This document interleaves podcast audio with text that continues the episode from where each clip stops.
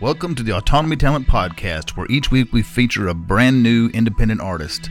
No set questions, no agenda, just two musicians sitting down talking about what we love. So, whether you're a musician yourself or simply a music fan, you're going to like this show.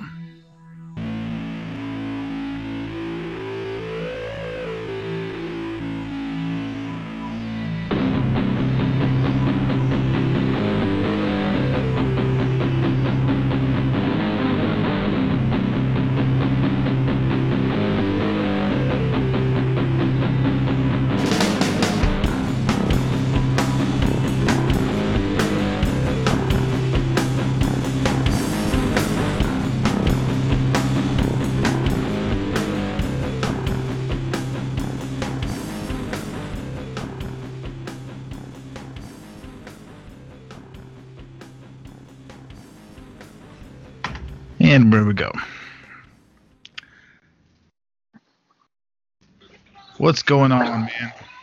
Uh, not much. Just another another lovely day. Another lovely day at the salt mine, huh? Oh yeah, no day, no dollar. Another day, another dollar in debt. yeah, that's how it's, how it is.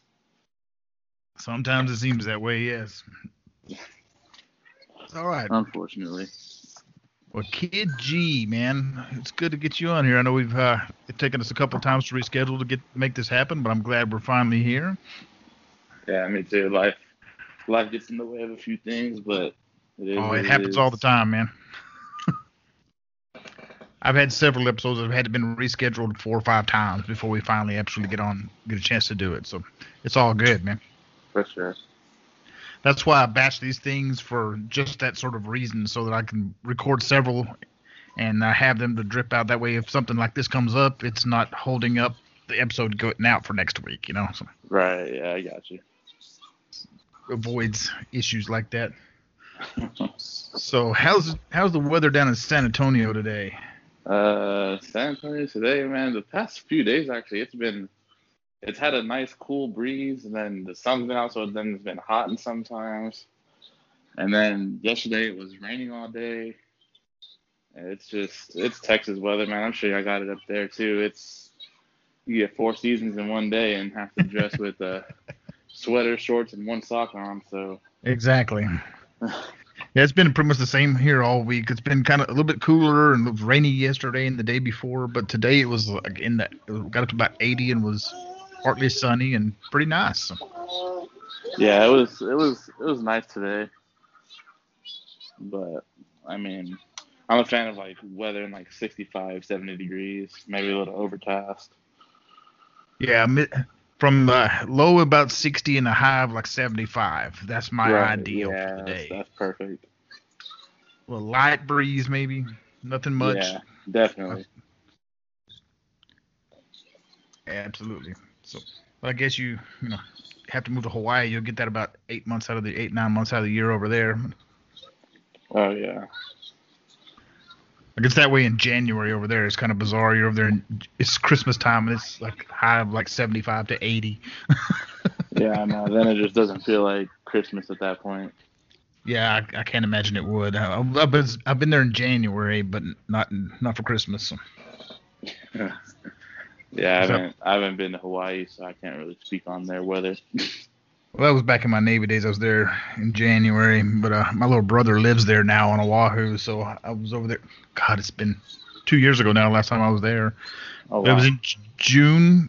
No, it was in August. We were over there, and it happened to be one of the one of the hottest Augusts they've had in a long time. It was just, I've never felt it that hot. I've been over there. That's about my fourth or fifth time to be over there, and it's way hotter than I'd ever experienced. I didn't know it got that hot over there. Oh, how hot was it? It was only like in the, it was pushing hundred most days we were there. Oh wow. Yeah, which is exceptionally warm. Yeah. I mean, they have that. They're like by the equator too, right? I think. I'm Yeah, they're a lot closer to the equator than we are. But like in the wintertime, their high will be near, you know, 75 to 80, and in the summer, their high is like 85 to 90. So it, you know, oh wow.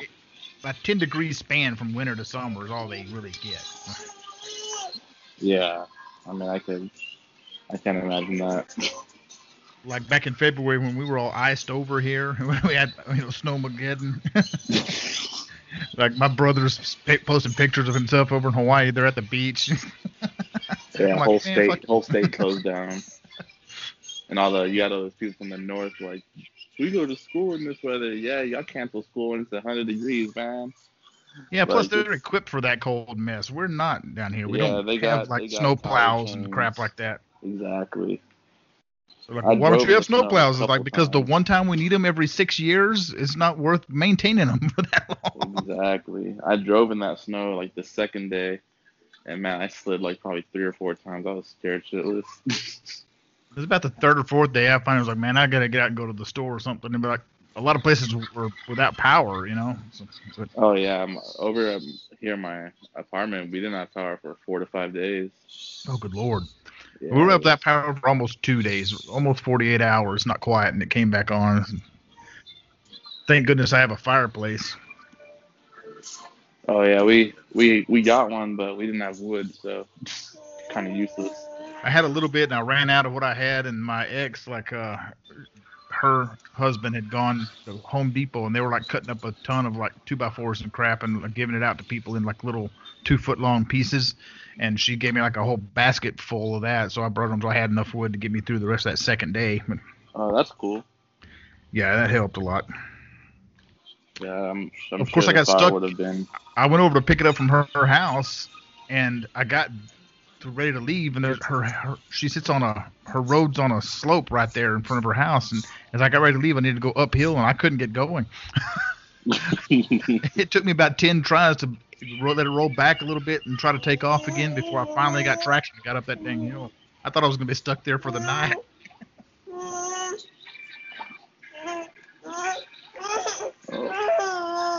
Yeah, that snow was something. It got down to like I think 30 degrees in my apartment at one point. That's when I called my mom because she still had power. And I was like, "Hey, can me and me and the baby go over there?" She was like, "Yeah, it's fine." And then my girlfriend went over to her mom's with the dogs. wow. It was just, it was rough not having. And then we had the that that boil water notice, Mm-hmm. which was fun too. Oh yeah. Loads of fun. So, uh, man, I went and listened to some of your music when you first hit me up on Instagram, or no, it was on Twitter. yeah, And, uh. I get confused. I'm all over the place so much. yeah. I went and listened to some of your stuff, man, and I was digging on it. And then like hit that one track, and I was like, "Oh, that's a voice that I recognize on there." Yeah, I think I told you about that. That's homie from the North Karma. Yeah, that's we got a couple tracks together. I think. Yeah, she was. Train ride and uh, it's like yeah, it was two. Yeah, she's just from right, right across town from me. Oh really? That's. pretty I'm over in Fort Worth, and she's like on the north side of Dallas over there. Yeah, we were supposed to uh, shoot a video to that song uh, on the, from my album. It's like, but she had some uh, some emergencies pop up, and I was like, nah, it's it's all good. Family first. Like, Yeah, handle like you that. told me the other day, I was like, you know, you got that to worry about. This video can wait, or we can Yeah, exactly. Or we can just not do it at all, make another make another song, and figure it out some other time. You know, like I'm not worried about it, Yeah, exactly, man. That's, especially all when something like that comes up. yeah, if it's family, man, you got to handle that. Yeah, it's all love from that point. Like I'm not gonna worry about it. Yeah, absolutely. No one would ever hold it against you. Exactly. And if they do, then If they do, then that, fuck them. that's exactly it's Straight that's up. beyond me. That's beyond me. Yeah, I don't need that mess. And I know Karma's definitely not like that because man, that girl spreads more love than any 12 people I know on Twitter, man. Oh yeah, she's she's steady. That's all positive. I haven't. I think since I've been. I don't even remember when I followed her or how I started to follow her, but every everything I see from her, nothing's ever negative. I'm like better than me. But I know back in when I first like started making music, and of course I shouldn't have put my first three mixtapes out to begin with, but um, you know I got I got some constructive criticism, as I like to call it, and I was I was going off on atting different people, and it's like, yeah, nah. Now I look back on it, I'm more, I guess, aware of what things can, especially now during COVID, everything coming back to people with this cancel culture. It's like, Right. you know, if that day ever comes for me, people are gonna dig up those tweets from 2000, whenever. Right. Like, "Oh, Kid, G, It could happen. you're this person. I'm like, oh, bro, that's not gonna be good. So I learned that, you know, if people got anything to say about my music, whether it's on TikTok, Instagram, Twitter, Facebook, wherever, you know, I'm just, I just leave it there. Man, if, if, if you don't have haters, then you're not doing something right. So That's true. And then also, I think I saw, I think, I think Karma tweeted it actually. Uh, it's just, uh, I don't have haters. I got like fans in denial, and I was like, I oh, like that's that. funny. Uh, that's That's funny. awesome. Yeah, man. I just I I refuse to feed trolls, man. If you want to talk shit, it's like you go do that somewhere else. I'm not even gonna acknowledge it. So, Yeah, I put something on TikTok, like a promo, and like I got three or four comments like, "This ain't it, bro. Like you're not making it out with this one." And I was like, "All right, bro." But I mean, I'm not worried about that. Like, reminds me of Big Lebowski when, the- when he was like, still did pretty good. So I'm not. yeah, yeah, man. Reminds me of Big Lebowski when he was like, well, that's like your opinion, man. exactly. Like it's your opinion, bro. Like, I think this shit hard. So fuck you. Opinions like assholes. Everybody's got one, and some stink a little worse than others. That's that's true. I mean, now if you were to say that about my first, like I said earlier, my first three mixtapes, I'd agree with you hundred percent because I listened, I listened back to them the other day, and I was like, dude, why, why did this get released? And even, even on my album, I think it's gonna be like this. I mean, for a good while, you know, there's, I'm gonna be comfortable with stuff, putting it out, and I'm gonna listen to it a few months later and say I shouldn't have done this or this certain song shouldn't have been on here. It should have just been trashed. And but it's all just learning.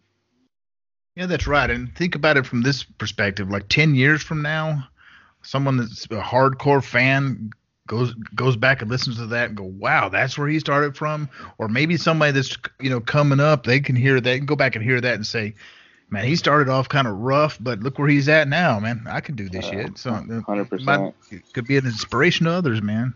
Yeah, Don't- I you put it out I there for a reason at one point, so man, hundred percent. I feel this all whole love. Quarantine was a real test, and it was either a test or it brought out because you know everybody does music nowadays. It seems like, and it's I feel this quarantine really showed who's built for it because my album Bars on Me that I released in September, that whole album was actually written two weeks into quarantine. I had nothing to do, and I had I just leased a lot of beats, and then I got some free beat, uh, free for profit beat packs, and I was so I was just writing the whole first two weeks, and then I put that whole thing together in six months, and I was like, wow, like for six months of work, like I think it did. I think it I think it came out fairly well, Right on. like all, all the way around. And you got plugged in with karma, so you in that whole circle there. So Yeah, you got- I get I get more love from Twitter than I do everywhere, but. Oh yeah, man. I mean, I think it, there's a certain side of music Twitter that you know. There's you got the Ticos, you got Be Life, Karma, uh, A Felon. You got dudes like that. Uh, Fingo Rating. You know, you got people like that. That's just it's all love and you know, DBG. I think that's his name. Like Dad God, uh, Dub Zero, or things like that. You know, like there's there's endless support on Twitter if you're in the right circle.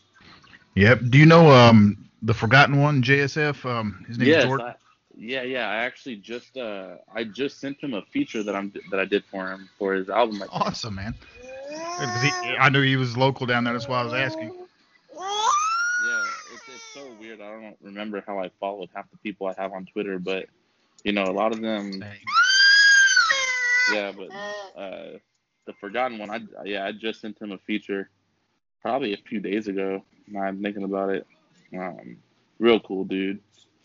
Yeah, he's a former guest of the podcast too, and uh, he was he's been on here. Um, got some tracks of his I need I'm to do a spotlight episode of, but I haven't gotten around to doing those again yet. I need to get him back on because he's got some new stuff. Yeah, I know he he dropped something with uh recently that I listened Yep. to, and I was like, okay, this is dope. It's just there's so much music that people just push, and then you got those ones that aren't really in the circle and they just they follow you and they spam their link and then they unfollow you and I'm like, all right, well, bye. Yeah, that's the only thing that I've seen Karma post about that was negative. Uh, she she like calls people out for um, spamming links like that, which it's not really negative, but it kind of kind of is. But that's the closest thing to a negative thing I've ever seen her call. Yeah, and I mean with the thing, she gets fed I up mean, I, with it once in a while.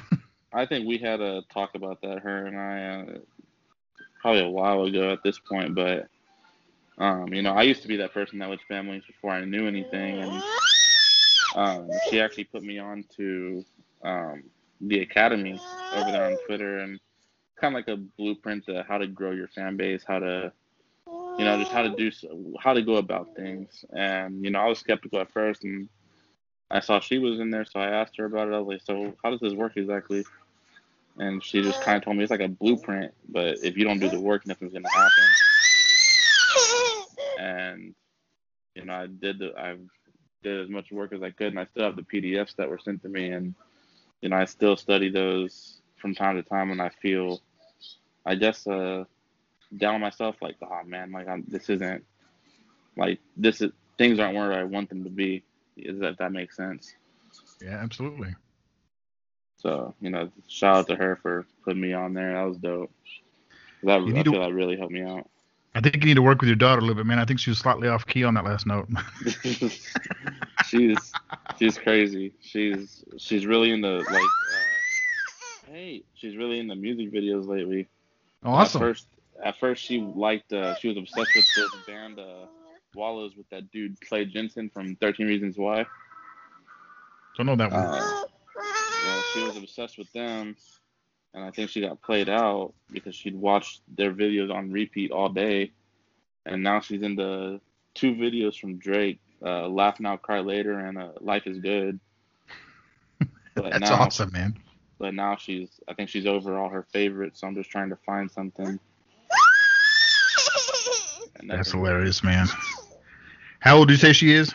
She's actually what's today? The fifteenth? No, today's like the first. I'm I'm tripping. Uh, she's 17 months. Oh wow. Yeah, she's gonna be 18 months on the 15th. Wow. saying that's crazy. I remember those days. yeah, I, only have the something. one, but she's 13 now, so.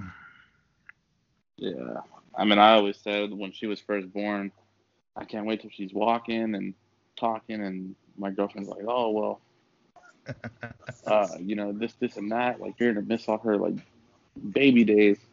And I was like, yeah, but at the same time, and then, you know, she's walking down, trying to talk. She said her first word last week. Nice. Uh, first real word besides like mama, dada, but uh, she's walking. I, and then I was having a conversation with a friend. I was like, I just wanted her to be self-sufficient, you know. Tell me what's wrong, you know. Like, let me know. That's that's very helpful when they become a little more self-sufficient. It's it's a big load off. Yeah. But you know, and I I don't ever miss any of those times. It's like they were I was I enjoyed those, but like every subsequent, you know, time period, like when she hit like seven, eight, nine, ten, and now into her teens, I, that's always been my favorite era so far. You know, so I've always I've mm-hmm. enjoyed every bit of it, and now I'm enjoying this, and I'm happy to be here and moving forward. So it's I've just it's been a great journey yeah, the whole way along. I'm just I'm sure it has, and you know there's parts of me where I'm like, do I really want to go through this again one day? Like, it's great, but at the same time, it's like, I'm I'm really, I'm not against it, but I'm not for it. I'm just like, if it happens, it happens. Like, because it's, I mean, it's a lot of work, but at the same time, uh, you know, growing up, parents always like, you know, wait till you're this, this, or that to have kids. They're expensive. yep. I didn't find that there's too eh, quote unquote expensive, but it's just a lot of work. And you know, you got the four month sleep regression, eight month sleep regression, and so forth. And they just decide to wake up three times a night again, and you're used to sleeping all night, and then it's just like, oh man, here we go. And those first couple of years everything changes from their eat pattern eating patterns their sleeping patterns and all that stuff changes so frequently. It you you can't really even get into a rhythm until they hit about two or three years old and you can kind of start okay now we've got a set bedtime you know things 100%. like that. And you know we we try to keep on schedule the best that uh, I can, and you know, there's a, um, you know, she just went from two naps a day to one nap a day, but then sometimes she takes that nap too early. So then it's like, all right, let's, I'm gonna put her down for a second nap, and then she doesn't wake up from her second nap till it's like her bath time, and I'm like, oh my gosh, she's go to bed late. Yeah. yeah, that transition period going from two naps to one was a little tricky for us, but but like my daughter never really enjoyed naps. She would just get tired and crabby to the point where like, okay, it's time. You need to get your nap in. so. Yeah, like there was there was a day the other day where I didn't really feel like putting her down for a nap. I was just I've been busy all day moving around and I was like, let's just hang out. And so I'm watching TV and she crawls up on the couch next to me and crashes out on the couch. And I was like, you know what? That's that's fine. You're taking a nap. Exactly. And you know that's what I'm trying to also teach her right now too is where, you know, soothing herself and getting her be, make getting her to fall asleep by herself. Because you know we got away from the rocker, but now to put her down, I I lay in bed with her and she just does her own thing till she falls asleep. Then I leave. But it's just a process.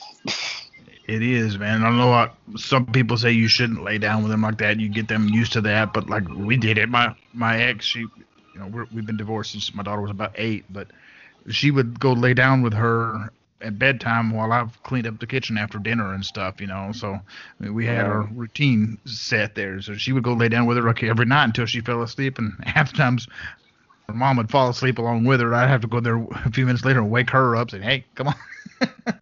yeah, and that's that's the biggest thing is trying not to fall asleep because you know, babies. You know, my daughter doesn't have um her crib anymore. We got rid of that when she was like 13, 14 months because she just started to roll around in the crib and hit the crib and wake her up. So we went ahead and got her a full size bed. Nice. So that's what she has now, and uh, you know, the, you got those toddler beds and everything, and it's like, dang, like you're gonna have this till you're 13, 14, maybe till you maybe till you're out of my house. Like you got this yeah. whole bed. I never saw the point in that toddler bed nonsense. So why am I gonna go spend money for another bed? She's not gonna sleep in for maybe a year. well, I'm I'm glad I'm glad I'm not the only one who did that because I mean I talked to my mom. She was like, she doesn't need a bed that big, this this and that. And I was like, but she she she's a wiggle worm. She moves all the time. Like that's why we got rid of the crib because she'd wake herself up because she'd roll and hit the side of the crib. Yeah. And she was like, "Do as you please," and you know. Okay, not this one. And so it was like, uh, um, at the end of the day, you know, it's it's worked out pretty good. She's, I'm, I'm not gonna sit here and act like the perfect parent. She's fallen off the bed a couple times, but we got, we got the, like the, the guards, the bed guards from Target. Yeah, yeah, yeah. They go like under the mattress and. Yep. So she has those. those, and we got a body pillow at the end of the bed. But when she wakes up at night, she likes to, when she's crying, she likes to crawl to the end of the bed where the body pillow is. So I don't know. She's never fallen off from that side, but I'm worried that um, if we just let her go too long one day, she's gonna go ahead and crawl off the bed, which is obviously the last thing you want. I vividly remember falling out of the bed a time or two when I was like really little, probably around three or so. I was still would roll over out of the damn bed a couple of times and, at that age, and like, I'm still here. I, it, it didn't. I mean, I might have hit my head, which would explain a lot, but. yeah, my first vivid uh, memory from toddlerhood is when uh, I was in my the first house I, I lived in with my mom and dad in the cul-de-sac. Uh, my grandpa was watching me, and I'd uh, made a mess with all my toys. And he was like, "Brandon, pick these up before before your mom and dad get here." And I was like, "No." And I don't know what happened after that, but that's my first vivid memory from when I was little. You don't remember what happened after that because he knocked your ass out. Wouldn't doubt it, man. Wouldn't doubt it. That's what they. That's what they did back then, man. Yeah, well, I don't know how old you are, but uh, like back in my day, 50 years ago. no, now I mean, when I was growing up, I'd still get, I'd still get um, I guess the correct term is disciplined. You know, I still get whooped, spanked.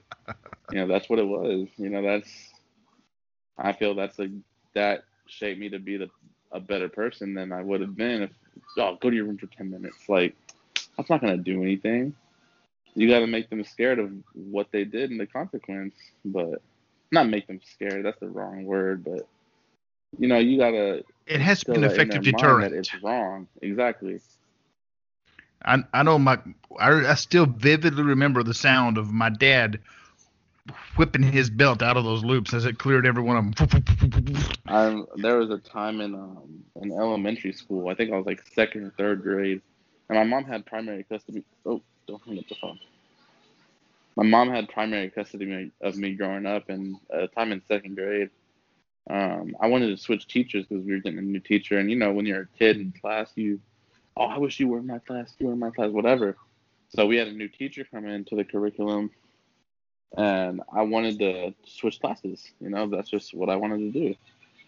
And so I end up switching classes, getting this new teacher, and um, I got in a lot of trouble one day.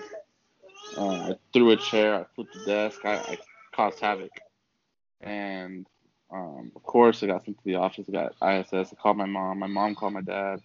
My dad picked me up and my dad, we went to his house, and then that's the first and only time I ever got the belt. And then when I went home to my mom, I got the paddle because she didn't know my dad had already done something. So I got double double trouble that day, and I told my mom probably like in, high school where it, it got brought up again somehow, and I told my mom that I got that my dad you know did something that day, and no. And uh, so um, she got mad that my dad did something, but it was just all over the place. Yeah, man, I felt bad. I knew, I knew you wanted to become more grounded. You still need to get her some vocal lessons, though, man, because she's still a little off key there. I think. oh, no doubt, no doubt. She'll, she'll, she'll, she'll get something, man. She has time to work on that. No worries. Oh yeah, definitely. She, I hope Plenty she of time. Better, better, uh, a better singing voice than I do. Because I mean, I was okay in high school, but after high school, not singing for a while, it all went downhill. Yeah, if you don't do it, man, it'll it'll, it'll go to shit. Yeah, definitely. Other than that, and then I tried again, and I was like, because I mean, it, it's hard work, man. Singing, singing is it's definitely not easy, especially if you don't have a great voice to begin with, like me. But learning w- wasn't easy either. But not doing it, and then just doing things that weren't great for my vocal cords, and it just it all faded away. Yeah, fortunately, I didn't have anything to phase, so I'm I never have been much of a singer. I think with practice, you know, if I were to like maybe get some coaching and work on it, I could be a decent singer. I'm never going to be a great singer, but I could be decent. You know, I could probably sing some backup vocals here and there. I know I could do yeah, that much, but for sure. But I don't ever see me being a front man. That's why I play guitar and I let let my other dude you know, do the singing part. Yeah, I picked up and, I picked up the guitar a few times and you know I learned I learned basic songs like you know Sweet Home Alabama, Sweet Child of Mine, Paradise City knock on heaven's door. You know, all the all the songs that most people who pick up a guitar learn, you know, the songs they want to know, and then I fell off of that because I was getting uh like calluses, I think is the right word. I'm not sure. Yeah. Uh, yeah, calluses. Yeah, and then I was like, man, this sucks. And I started playing keyboard, and I ran with that. So that's all I do. There you go, man. You do what works for you. I'm all about you do you, man. For sure. I've been playing guitar off and on since I was about. I got my first one. I guess I was around 12 or 13, but I never really messed with it much, and it it broke like just suddenly broke out of the blue. Like a piece of it like exploded and it was oh, sitting across the room from me. I wasn't even playing it. And like the bridge down the bottom where the strings hook in just yeah. exploded. It just came apart and it shattered into about a billion pieces. And I was sitting across the room watching TV, and it was propped up against a wall on the other side of my bedroom, and suddenly there's like this god awful noise from these strings flying around and bouncing, and wood sh- chips flying. I'm ducking shrapnel. I was like, what the hell? so that one was no more, but. I, my grandfather bought me my other acoustic, my next one when I was like 15, and I still have that one. Yeah, I think I got a. I think I started with like a little first act first act acoustic from Walmart. yeah. And then uh, eventually, when my mom saw I was actually kind of learning, she went and bought me a, a Les Paul electric, and I love that thing. And then I wanted to learn bass, so I traded my my Les Paul for I think it was a kind of bass was it? It was I think I'm not sure what kind of bass it was. I think it was a no. Ibanez, do they make basses or no? Ibanez, yeah, they make basses. I think it was. I think it was an Ibanez, but yeah. Then I got that, and then and then I pawned that because I just I didn't. I thought I was gonna like it, but I didn't. I pawned that, and then I bought my first keyboard, my Yamaha, and then since then I've I've had that. There you go.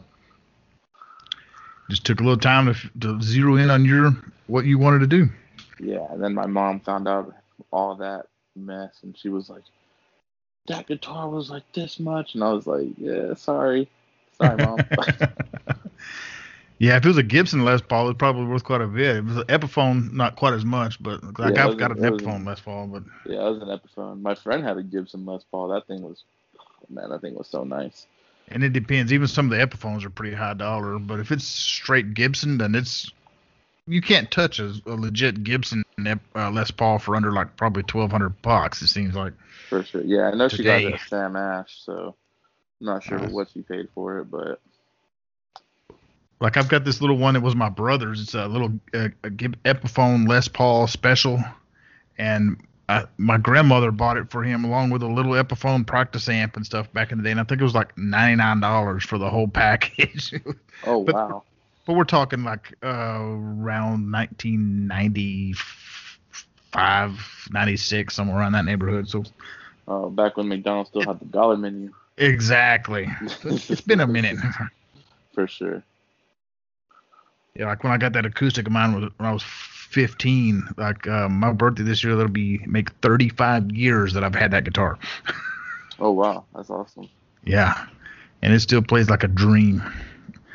Action's a little off. I've had it adjusted, but as good as it can get now. It's got a little warpage to the body, but yeah, it still has an amazing tone, and I can like put it in the case and pull it out six months from now, and it'll still be in tune. Right. Yeah, for sure. So anyway, uh, I want to get back to about your music, man. Uh, we touched on it a little bit before. Uh, kind of what you kind of gave me a little rundown there of how you went through your instrument thing, but what really brought you to land where you're at now, doing what you do right now? So that's actually a funny story. So, um, so around 15 or 16, I was in the church choir at my church, and I had a friend at school uh, that would that was make, starting to make music, getting into his thing, and he was coming out with a mixtape called Progression.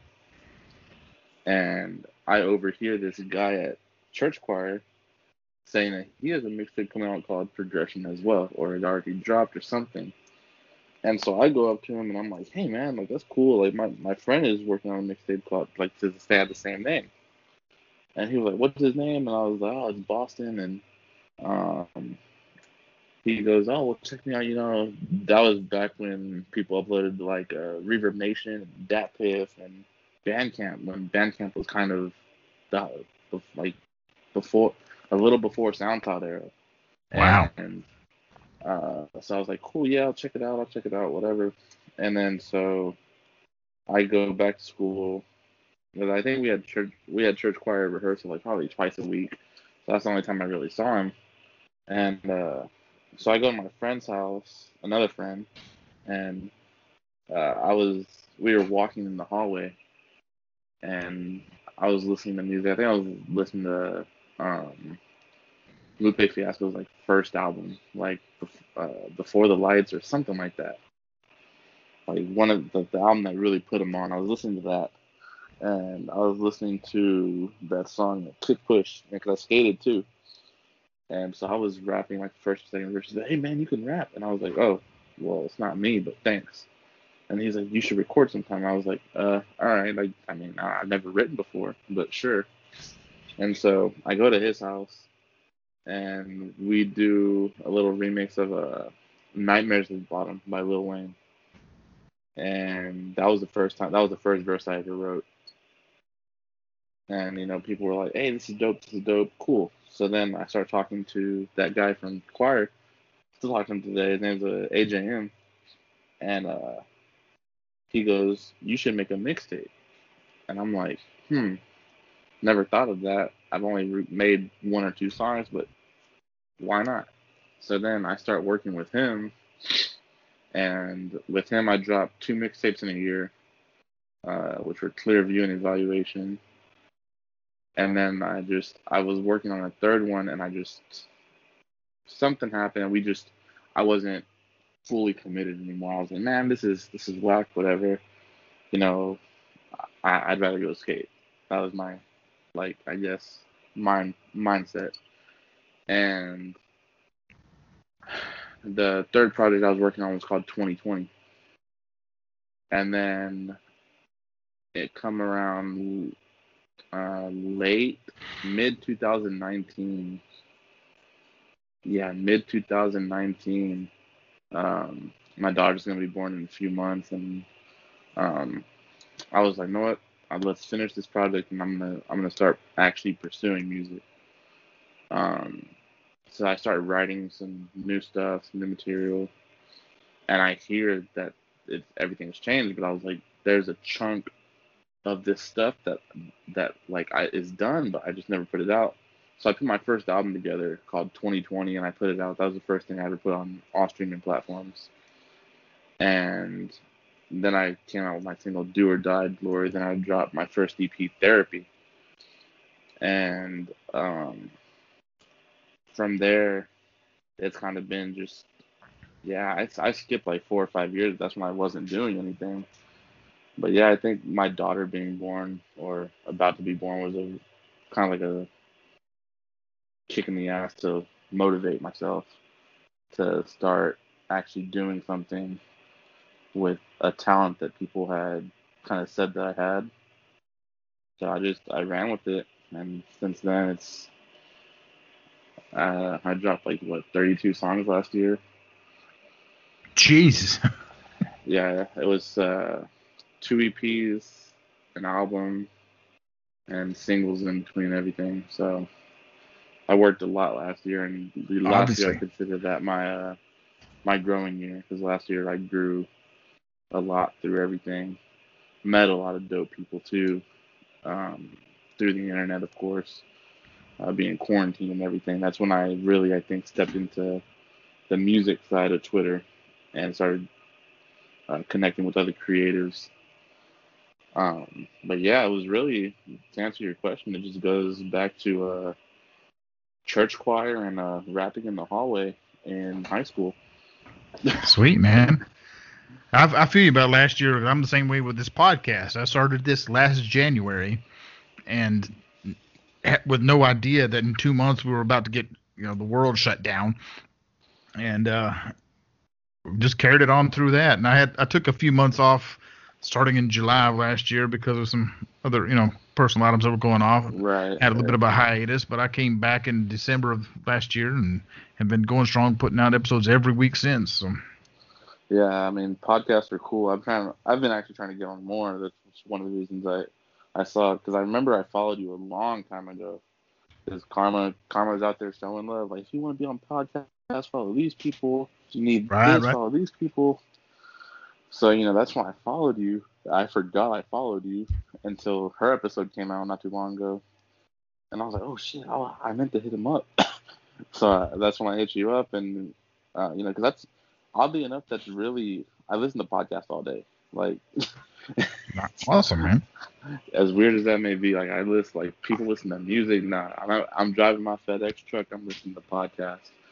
So, I mean, I do both. I like go back and forth between music and podcast all the time. I just I've got several podcasts that I listen to on the regular, and I'm, I have a lot of music I listen to. It just depends on my mood or what's going on at the time, you know. Right. Yeah. I like, so I like to be able to pay attention a little bit more when I'm listening to a podcast. So if I'm like really need to focus, I'll just like music on in the background. But you know, it just kind of Yeah. depends. I got you. Like the podcasts I listen to are more, um, I guess, background. It's kind of like how you're, you're you know, if you're gonna focus, it's music. No, I just I like to just listen to people, just uh talk their bullshit, you know. Like, so I listen to a lot of, just you know, listen to. Like just fun, entertaining ones, huh? Yeah, like I listen to Steve-O's podcast. I was about to Uh, ask who you're listening to. Well, let's let's jump right into that. Uh, Yeah, do it. Steve-O's podcast, um, the Edge and, uh, and Christian's pod of E&C's pod of awesomeness, the WWE guys. Um, I listen to Impulsive a lot, as much as a lot of people hate him. Uh, Logan Paul. Oh yeah, yeah. His podcast is actually very entertaining at times. Um, who else do I listen to?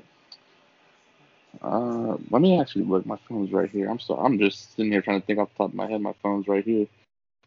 Um, I know I'm doing the same thing. I just pulled up Spotify to look at my podcast, the ones I'm listening to right now. So. Um, yeah. So there's Steve. I listen to a local podcast here in San Antonio called uh, Open Bar. Um, Curtis Conner, uh, very really good.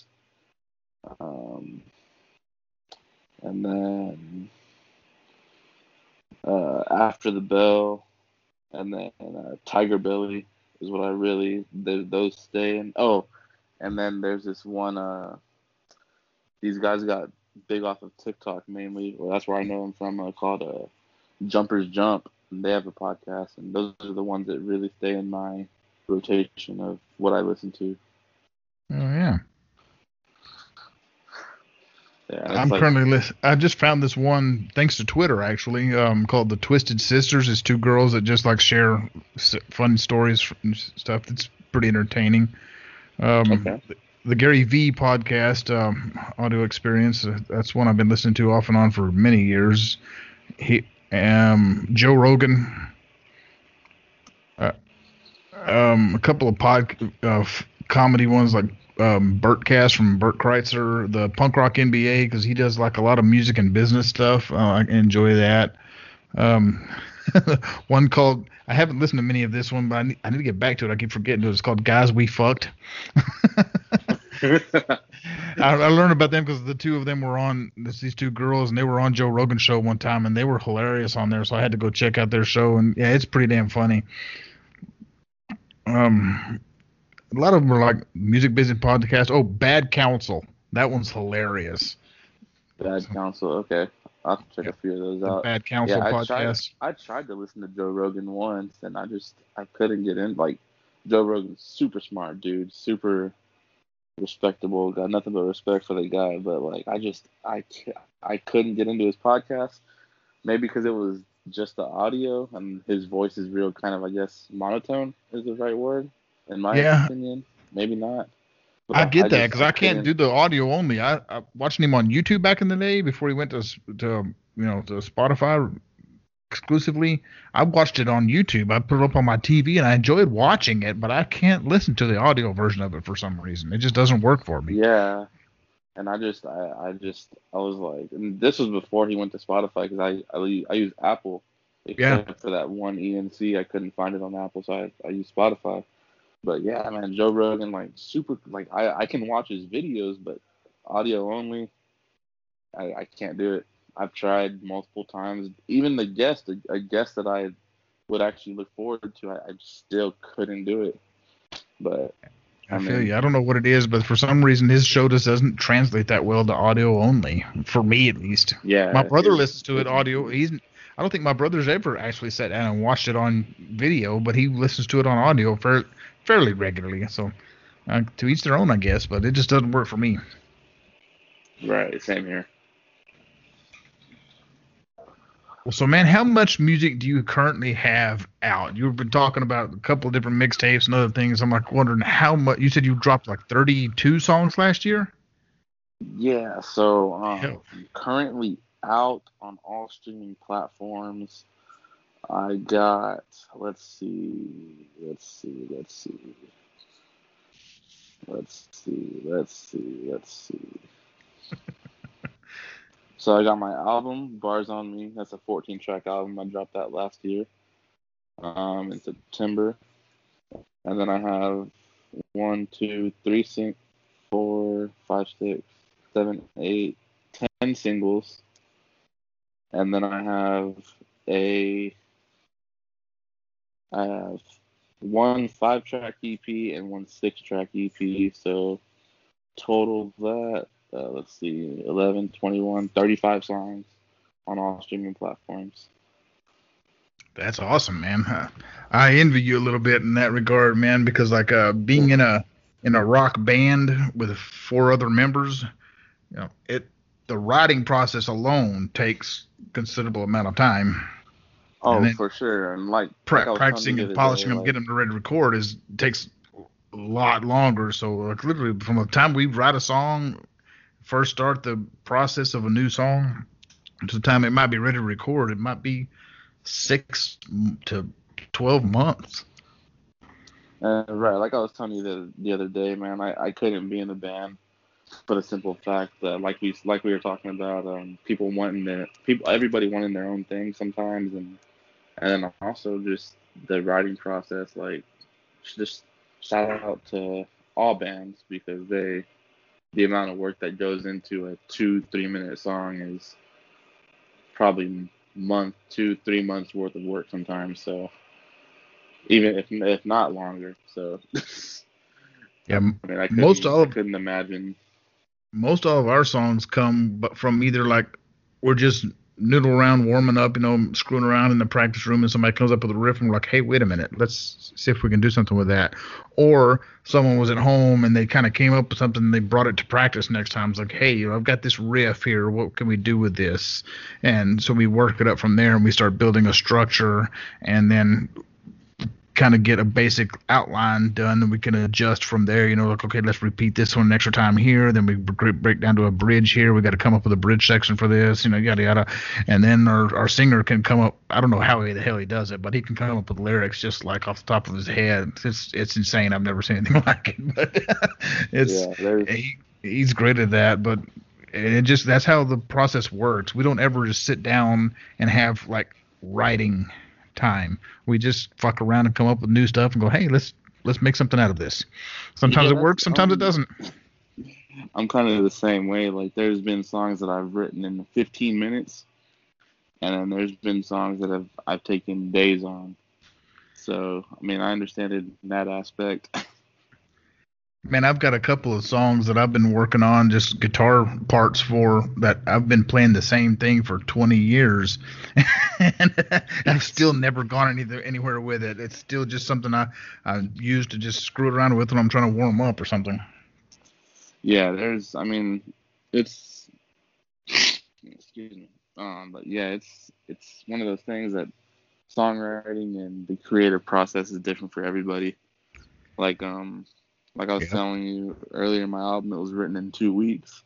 And that whole two weeks, I was uh, I wrote a lot of my album because it was right. I wrote it mostly right before quarantine, and mainly it was at work because I was doing contract work for the energy company here in San Antonio, and I was really just whenever I had downtime, I would I'd pull out my headphones and just start writing.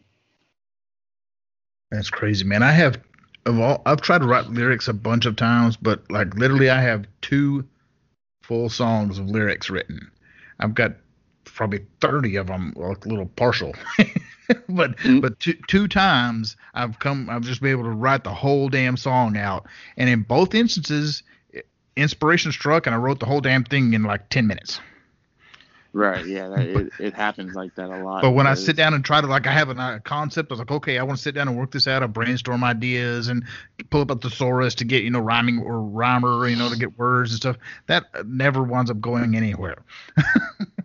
yeah, I've, I've tried. I've tried using like different websites that come up with different words like Rhyme Zone and like you said, it never. I mean, I learn words from it, but it's never what I'm really looking for, not the direction I want the song to go or it just doesn't make sense. so yep. But I've I've learned a lot, and I've you know there was a time there was a period in I think it was last year when I was writing a lot like every day, um, where I just uh, I would read the dictionary. Like I would sit there and pick a letter and go to the middle of that letter and just start reading the dictionary and I don't do that anymore, but that may sound weird, but it, it helped a lot. I learned a lot of, of different words. And sometimes when I use those words, people are like, what does that even mean? oh my God. right. Because you can come up with some obscure shit that way, I'm sure. Oh, definitely. That's just crazy, man. That's for crazy cool, actually. That's pretty. That's cool as hell. Yeah, I actually got that idea from um, uh, this rapper from the Northeast, uh, Chris Webby from Connecticut. Um, because he had a line in the song where he goes, uh, vocabulary is like a dictionary replacement. And I was like, hmm, wait, hold on. I was like, that's dope. so that I was like, no, and I want to, I want to try that. So I read the dictionary every day for probably about six months, for like 20, 25 minutes a day. Wow. So I, I learned a lot, and then of course I forgot a lot too. But of course, that's what it is. that's just that's really incredible. I, I, that's a cool concept, man. Yeah, I mean it, it, it helped a lot with as far as my vocabulary goes, and then oh, yeah. also just uh, the writing process. It came in handy. Absolutely, it couldn't hurt for damn sure. Mm. Right. Man, that's cool. So, uh, what do you have coming up next? Coming up next, I actually have um, planned to drop it late this month. Actually, it's a three three track EP titled "Unorthodox," produced by uh, A to the Mo. Oh yeah, no way. Um, yeah, there was a he uh, put on Twitter a while back. He's like, I want to make a beat pack for five or six artists, and I want to see if they can make an EP out of it. And I think I, I remember seeing that tweet actually. Come to think of it. yeah, I hit him up. I was like, "Yo, man, I mean, I'm down for this. Let's let's do a split, like 50-50 or whatever you want." And he goes, "Sure, man." And then he sent me the beats, and um, I was kind of going through a hiatus of writing when he sent them. And I was like, "Shit, perfect." So let's let's just try this. And you know, he sent a good amount of beats. They were all super dope, and the only three that I could work, or the only ones I could work with were about three of them. But you know, I think it's pretty cool. It's a completely solo project. Um, I think this is my first project uh, with no features actually. Um, even though it's just three tracks, it's something for me. You know, it's it was. Yeah. Looking back on it, I was like, dang, I've had features on every single project I've done. So then, that, there's that, and then um, after that, I plan in like June, July uh, Plaza Sessions Volume Two is I plan on dropping that as a five-track EP, uh, a little obviously like a series like Plaza Sessions, and you know that's gonna be super dope as well. I'm I'm stoked for it, and just gotta make sure I promo everything it everything right, market it right, give myself time to do everything right without overdoing myself because I did that earlier this year with I had a song with uh, B Life and A to the Mo actually, and I had that dropping, and then right after that I dropped what's my latest single now, Always High, with my with the video, and all the promo. I was just I overlapped myself, and then of course, in between there I had a feature drop, and I'm not gonna be on someone's song and not promote it at all.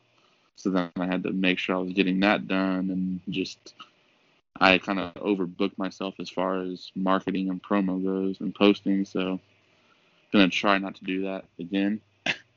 yeah, it can get hectic, especially when you're releasing stuff that close together. Man, I don't see how you do it. It's just because my, myself, like when we get, we're about to go record over the next couple of months here. We're, we're trying to get some things lined up, but hope we're hoping by like say June or July, have something start ready to start. Well, actually, it's already May, so it may be August. But um, regardless, no rush. Um, you my band, we hope to have uh, five tracks recorded and ready to go. And yeah, I think uh, I plan to drop one like every six weeks to kind of help be able to have enough time to let that one breathe and you know promote and stuff before the next release.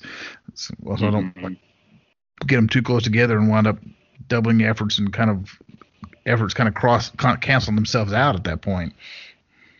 For sure. Yeah, and there's a, I mean, like with my album, uh, Bars on Me, you know, I started promoting that like uh, last March. You know, I would just post a picture me or my engineer in the studio, put something uh, as a caption, and just put as a hashtag bars on me. And I did that all year, and I think that really helped when it came to pre-saves and how well did how well the album did in general. Um, I'm sure it did. The album did. The album did phenomenal. Uh, best best anything's done that I've put out. So super happy about that. So let's get into that side of things for a minute here, and um, I want to ask, what do you, do you do to really promote when you have a new release, like pre-release? What you do to kind of like build buzz for it, then it drops, and what do you do right after? Uh, right after it drops, um, of course, I post a link everywhere. Um, I found uh, personalized messaging, not DMing, but texting is a lot more efficient than the DM. Um, and if if there's anyone out there that does DM, make sure you personalize each and every DM that you send, because there's a lot of artists out here that will copy and paste the same message, and you could tell when it's copy and pasted. So. Yep. I don't send links through DM anymore. I actually text them to people, the numbers that I have. But I, you know, I, I specialize customize each one. You know, I little icebreaker. You know, hope all's going well, etc., etc. And then I say, if you could take five minutes to listen or watch this video, you know, I'd, I'd greatly appreciate it. If not, because they're more they're more likely to open a text message than they are to a DM, and that's just uh, like there, there's a statistic that I saw somewhere, but people are more than likely more likely to open a text than a DM. Oh, absolutely, um, they are. Like the, or at least pay attention rate, to it. I think the click rate is higher. Um, I'm sure. In a text in a text message and a DM because you know DMs, you know that everybody gets those. So. Yeah. So that's just at, at the end of the day, that's what I focus on. You know, I stay. I try to stay away from spamming links to people because I know I don't like it, and I know no one else likes that. So, absolutely. So let me ask you: Do you uh, have one of those texting platforms like a community or something along those lines? I don't know. Um, I know DistroKid just started offering that, um, but I don't. Uh, more more than anything, I just I feel that uh, I wouldn't use it like it should be. I'd still do my regular texting. As as weird as that sounds, I just there you know some new things come out and they're they're beneficial, um, but I probably wouldn't use it like it should be used. So I mean, maybe one day I'll get on there, something like that. I know I had Mailchimp for a little bit for emails. Um, yeah, email marketing is still even huge for artists these days. It, you wouldn't think so, but man, it it just to maintain a relationship, just to like shoot one, like even if you send out one email a month, and just say, hey, you know, what's going on, man? You know, I, I, I'm out here doing this. What do you got going on? You know, just just yeah, just to, looking into that, that that helped a little bit. Um, haven't been on Mailchimp in a long time. That'll actually bring it up, but you know, it's actually growing the the fan, the small fan base I do have um, and just trying to keep up is is a lot more difficult than I ever thought it'd be. Yeah, it can be. Yeah, absolutely, man. it's just like I mean I gotta make sure Facebook's covered, Instagram's covered, uh, Twitter's yep. covered, Snapchat's covered. Check my emails. Gotta check it. Excuse me, my analytics. Make sure those are good.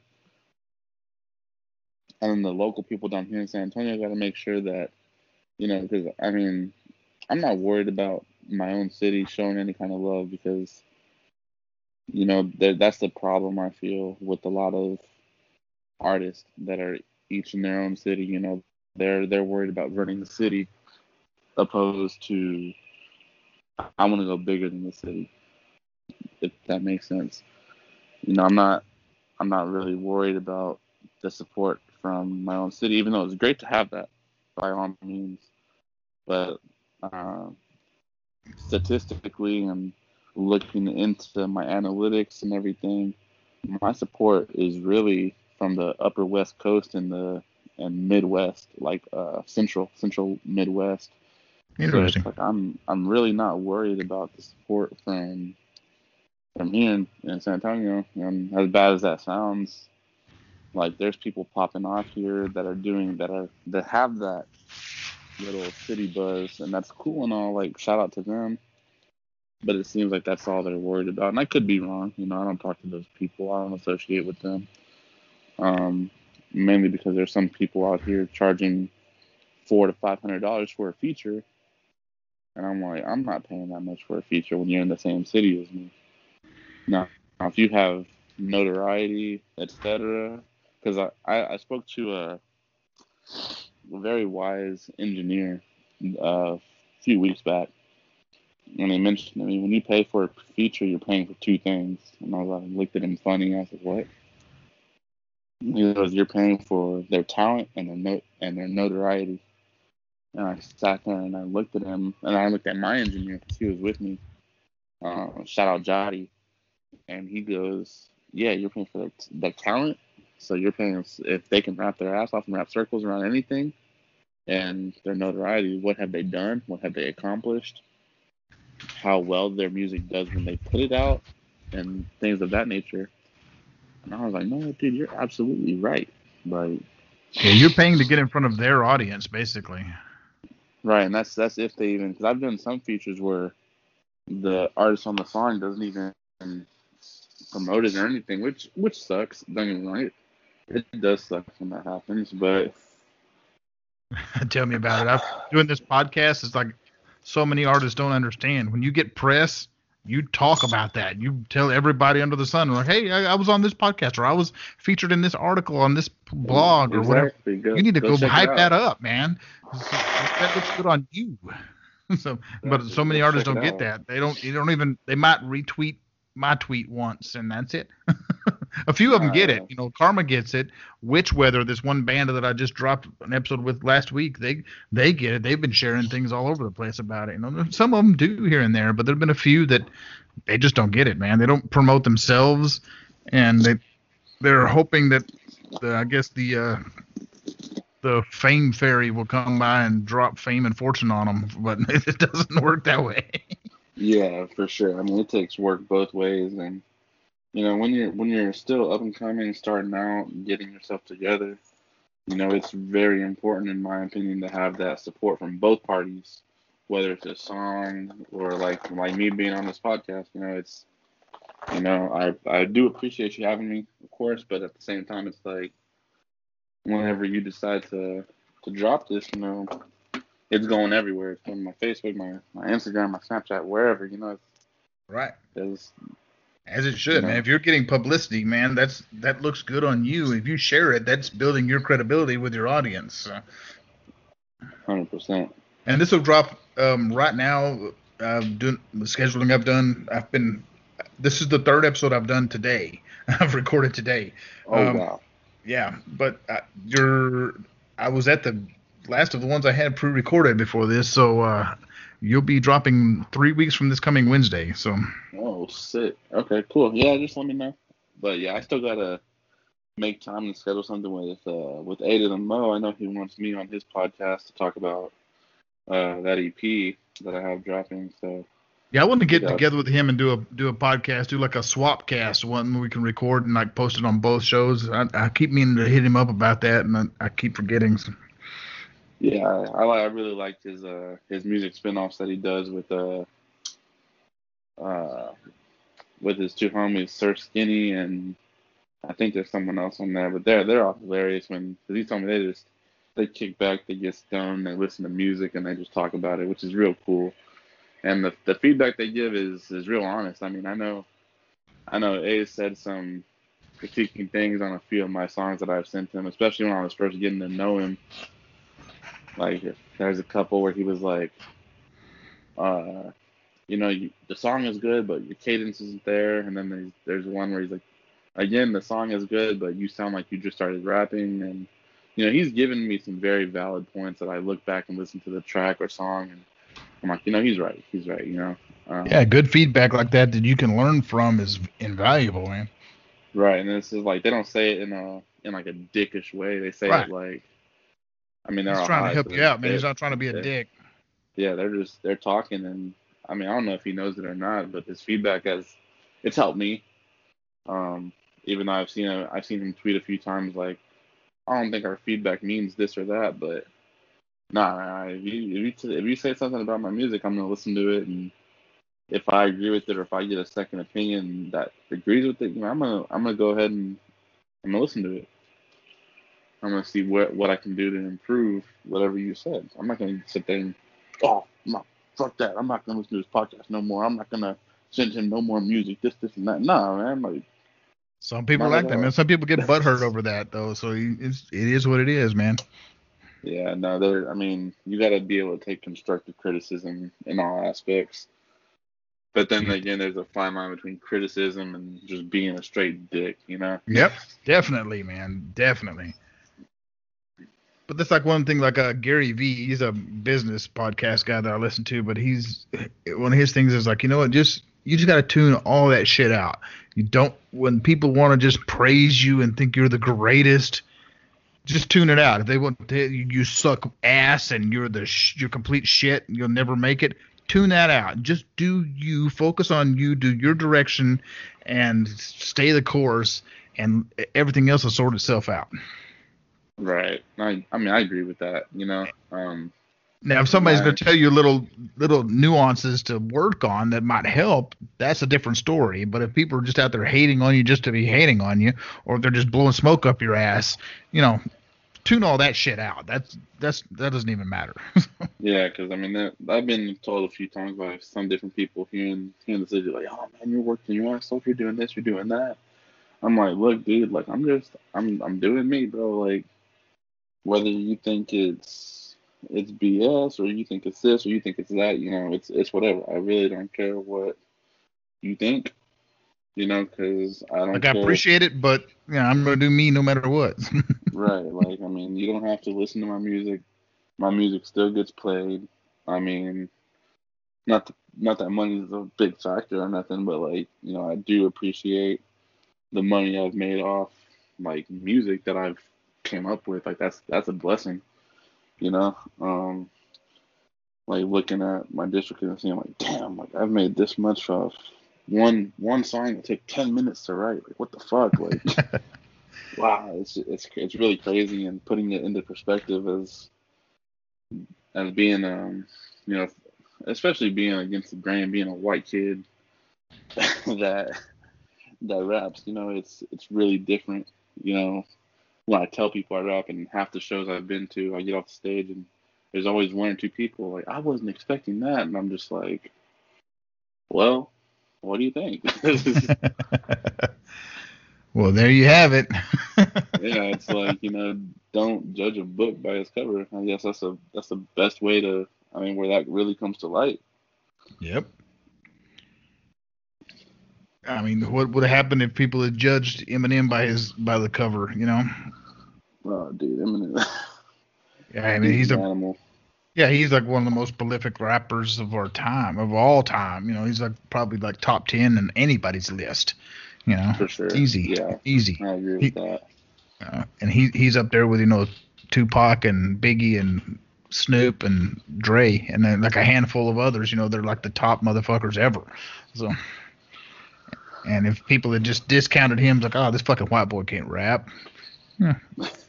But you got to Yeah. come out there and just prove, like, yeah, I can, just like just like he did in the movie. You know, he just proved that he deserved to be there. He was. It's not just some flash in the pan bullshit or some gimmick or whatever. No, no, he's like a talented son of a bitch that can ride his ass off and can deliver the the goods when it comes time to record it. So Yeah, he's. I was actually thinking of um one of his bars today from uh, "Drop the World" with him and uh, his Lil Wayne song.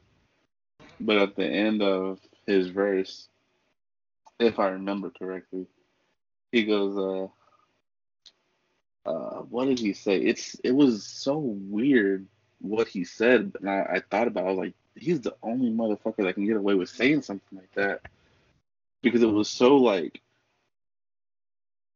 uh, what did he say? I'm thinking right now, like, what did he say? Um, oh my, oh yeah, he said, this man said, I, I looked it up right now. He said, I split your cabbage and your lettuce and your olives. Like, like it makes sense because of what he said before. right, but like just to end the verse on that note, like he was gonna he'll split your cabbage, cabbage, lettuce, and olives. that's I don't know bizarre. any other mother, any other motherfucker can get away with saying that to end a verse. Besides, no, besides me. It's just crazy, man. It just goes to show, man. You do you, and everybody else be damned. if he had, sure. what would happen if he if, if he'd listened to everybody else? You know, he'd be fucking probably Marshall wouldn't. Mathers, the dude that still works in the goddamn manufacturing plant in Detroit somewhere. Uh, never made it. Right. Yeah, I wouldn't know who the fuck he was. That's for sure. Yeah, no, no one would have ever heard heard the name Eminem. Like, Eminem, that's a fucking candy, right? I agree with that. Well, man, I- think it's about time we get, wrap it up here all together. The first half was almost 30 minutes. We're going a little over 45 now, so uh, Oh well. it's I think it's about time we we uh, wrap this up. So uh, why don't you let everybody know where they can find you before we get off here? For sure. Yeah, y'all can find me on all um social media at kidg underscore six one nine, and then you can also find my music on all streaming platforms. Kid under Kid G, or you can just search up Kid G bars on me, and that's gonna lead you straight to me. And that's where you can find. That's where I'll be. I'm all over those every day. Awesome, man. Uh, you already sent me an email with this stuff in it. I'll link up to all that in the uh, description on the show. So anybody Okay, listening in your, on your podcast player right now, you just scroll down and hit the link. It'll be right there for you. So, Oh man, well I appreciate you having me again. Uh, real dope. absolutely, man. I've enjoyed it, dude. This was a this was a really good informative call or chat or whatever you want to call it. And we talked about parenting. We've talked about music promotion and music and writing, and the, it's been Yeah, it's been, been pretty cool talking about different podcasts. Yeah, oh yeah, the different podcasts we listen to. It's been a dope ass call, man. So appreciate it. yeah, man, no problem. Anytime. Well, man, have a good rest of your evening, and uh, I'll holler at you soon. All right, sounds good. I appreciate you. All right, take care, man. Yeah, you Bye. too. Thank you for listening to the Autonomy Talent Podcast. I really appreciate you taking the time to hang out with me and my guest today, and I hope you really enjoyed the show. If you did, I would ask that you follow us on whatever podcast player you're listening to, and go check us out on our social medias. I'm most active on Instagram and Twitter at Autonomy Pod. So go follow the podcast accounts over there, and I'll be seeing you again next week. Take care, everybody.